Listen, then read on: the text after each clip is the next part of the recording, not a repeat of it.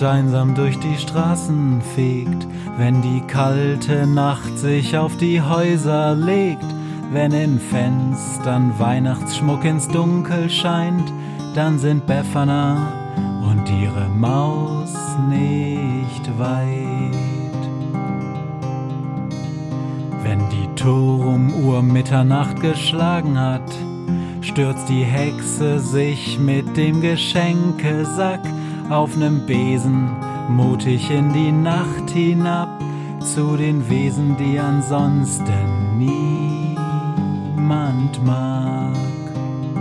Weihnachtshexe Befana ist für alle Monster da, alle Ratten, Kakerlaken, Geister, Spinnen, Feuer, Drachen, alle unsichtbaren Ungeheuer, Zauberzeitmaschinenbauer freuen sich schon das ganze Jahr auf den Winterwind, denn der bringt deine Weihnachtshexe namens Befana. Hallo und herzlich willkommen zu einer neuen Ausgabe der Krähenpost.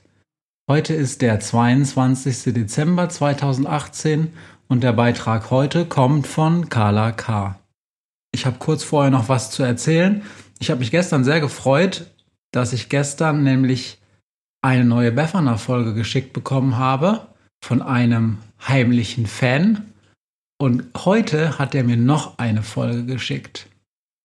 Dieser heimliche Fan ist gar nicht so heimlich, muss ich dazu sagen. Wer genau das ist, werde ich jetzt noch nicht verraten. Ich verspreche aber jetzt schon, dass ich nach der 24. Folge noch eine 25. Weihnachtsfolge veröffentlichen werde, in der ich mindestens ein oder vielleicht sogar beide Stücke nachträglich dann euch auch zu hören bringen werde. Aber jetzt erstmal das Kapitel 22. Es heißt magisch. Bipper? Der nächste Morgen ist kalt, denn sie waren in der Nacht schnurstracks übers Meer nach Island geflogen. Und wie der Name schon verrät, ist Island sehr kalt. Mir ist kalt, jammert Schussel. Mir auch, niest die Maus und zieht einen kleinen Strickschal, der um ihren Hals hängt, etwas fester. Ich könnte euch einen Tee machen, bietet Globus an und schwupps kommen zwei Tassen mit dampfendem heißen Tee auf sie zu. Sie nehmen den Greifarmen die Tassen ab und bedanken sich beim umsichtigen Globus. Günther krächzt. Welches Monster wollen wir denn heute eigentlich beschenken? Das wird eine Überraschung, sagt Befana mit einem geheimnisvollen Lächeln. Ich kann euch nur eins verraten, es wird magisch. Die Freunde gucken durch das Glas der Kugel. Unter ihnen ist jetzt eine große Insel zu sehen. Überall liegt Eis und Schnee und es ist unheimlich kalt. Als Globus nach einer Idee für ein Geschenk fragt, schüttelt Befana nur den Kopf und meint, dass sie schon eins hat. Dann besteht er darauf, dass sich alle warm anziehen, was die Maus sofort akzeptiert und einen winzig kleinen roten Strickpulli überstreift. Die anderen folgen dem Beispiel der Maus und ziehen sich dicke Pullis, Mützen, Schals und Handschuhe über. So, wann kann's jetzt losgehen? krächzt Günther abenteuerlustig. Jetzt gleich, würde ich sagen, sagt die Hexe. Wenig später stehen die Freunde vor ihrem Flugobjekt. Befana geht vorweg und die Freunde stapfen durch tiefen Schnee hinter ihr her. Sie führt die Gruppe durch einen winterlichen Wald. Die Bäume sind kahl und die Äste biegen sich unter der Last des Schnees. Die einzigen Bäume, die grün sind, sind hohe, schlanke Tannen und dicke Fichten.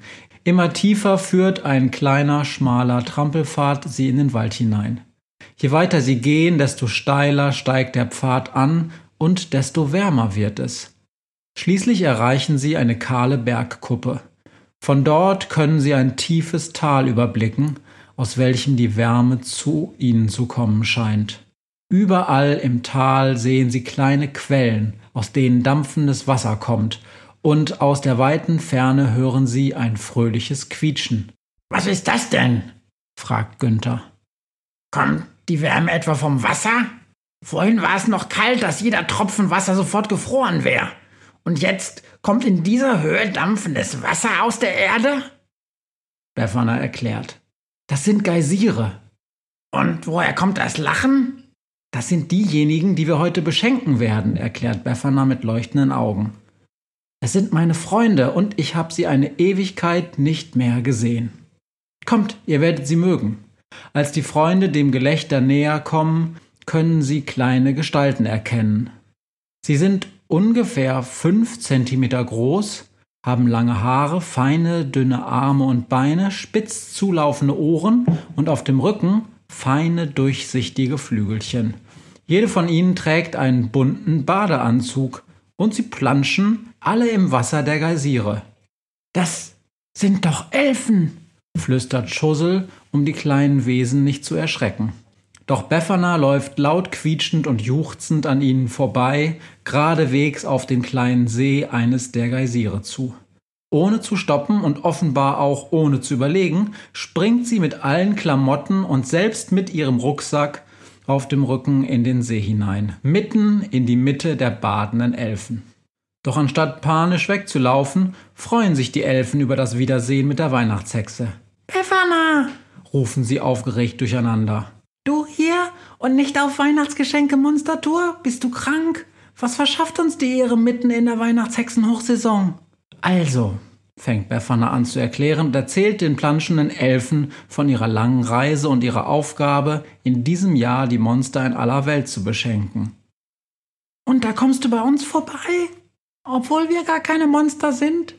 Naja, wir haben wirklich viele Monster besucht und beschenkt, aber ihr seid die geheimnisvollsten Wesen, die ich kenne.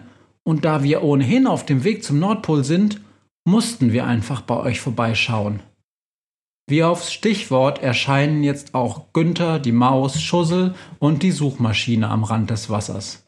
Sie staunen nicht schlecht über die pitschnasse Hexe und die quietschenden, zierlichen Elfen, die sie umringen. Kommt mit ins Wasser, ruft Befana. Hier ist es schön warm.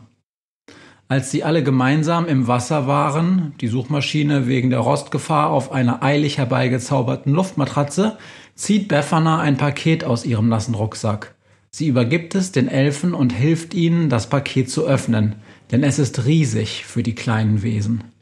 Aus dem Inneren des Pakets kommt ein winziger Sprungturm zum Vorschein. Befana hat ihn offenbar selbst gebastelt, denn er besteht aus Zahnstochern, Büroklammern und alten Eisstielen.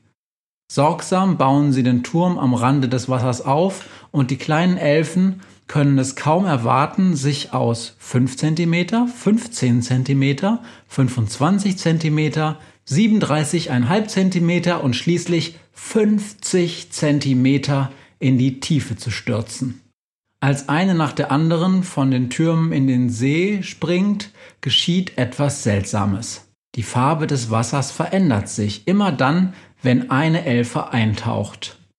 Und wie in einem kreisrunden Regenbogen ziehen die schillerndsten Farben ihre Kreise über den See. Die Freunde verfolgen gebannt das Farbenschauspiel im Wasser und sind kaum dazu zu bewegen, in der Kälte zum Turbobesen zurückzukehren. Ich hab's euch doch gesagt, flüstert Befana leise. Sie sind magisch.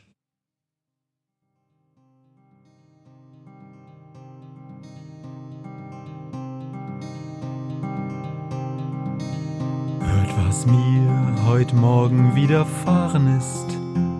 Eine Krähe sitzt auf meinem Fenstersims und sie krächzt von Weihnachtshexe Befana, die sie hoch Himmel fliegen sah.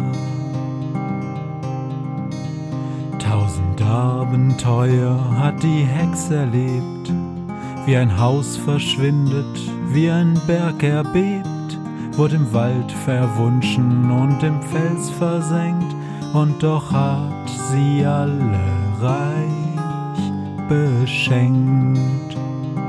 Weihnachtshexe Befana ist für alle Monster da. Alle Ratten, Kakerlaken, Geister, Spinnen, Feuerdrachen, alle unsichtbaren Ungeheuer, Zauberzeitmaschinenbauer freuen sich schon das ganze Jahr. auf den Winterwind, denn der bringt eine Weihnachtshexe namens Pfeffernah.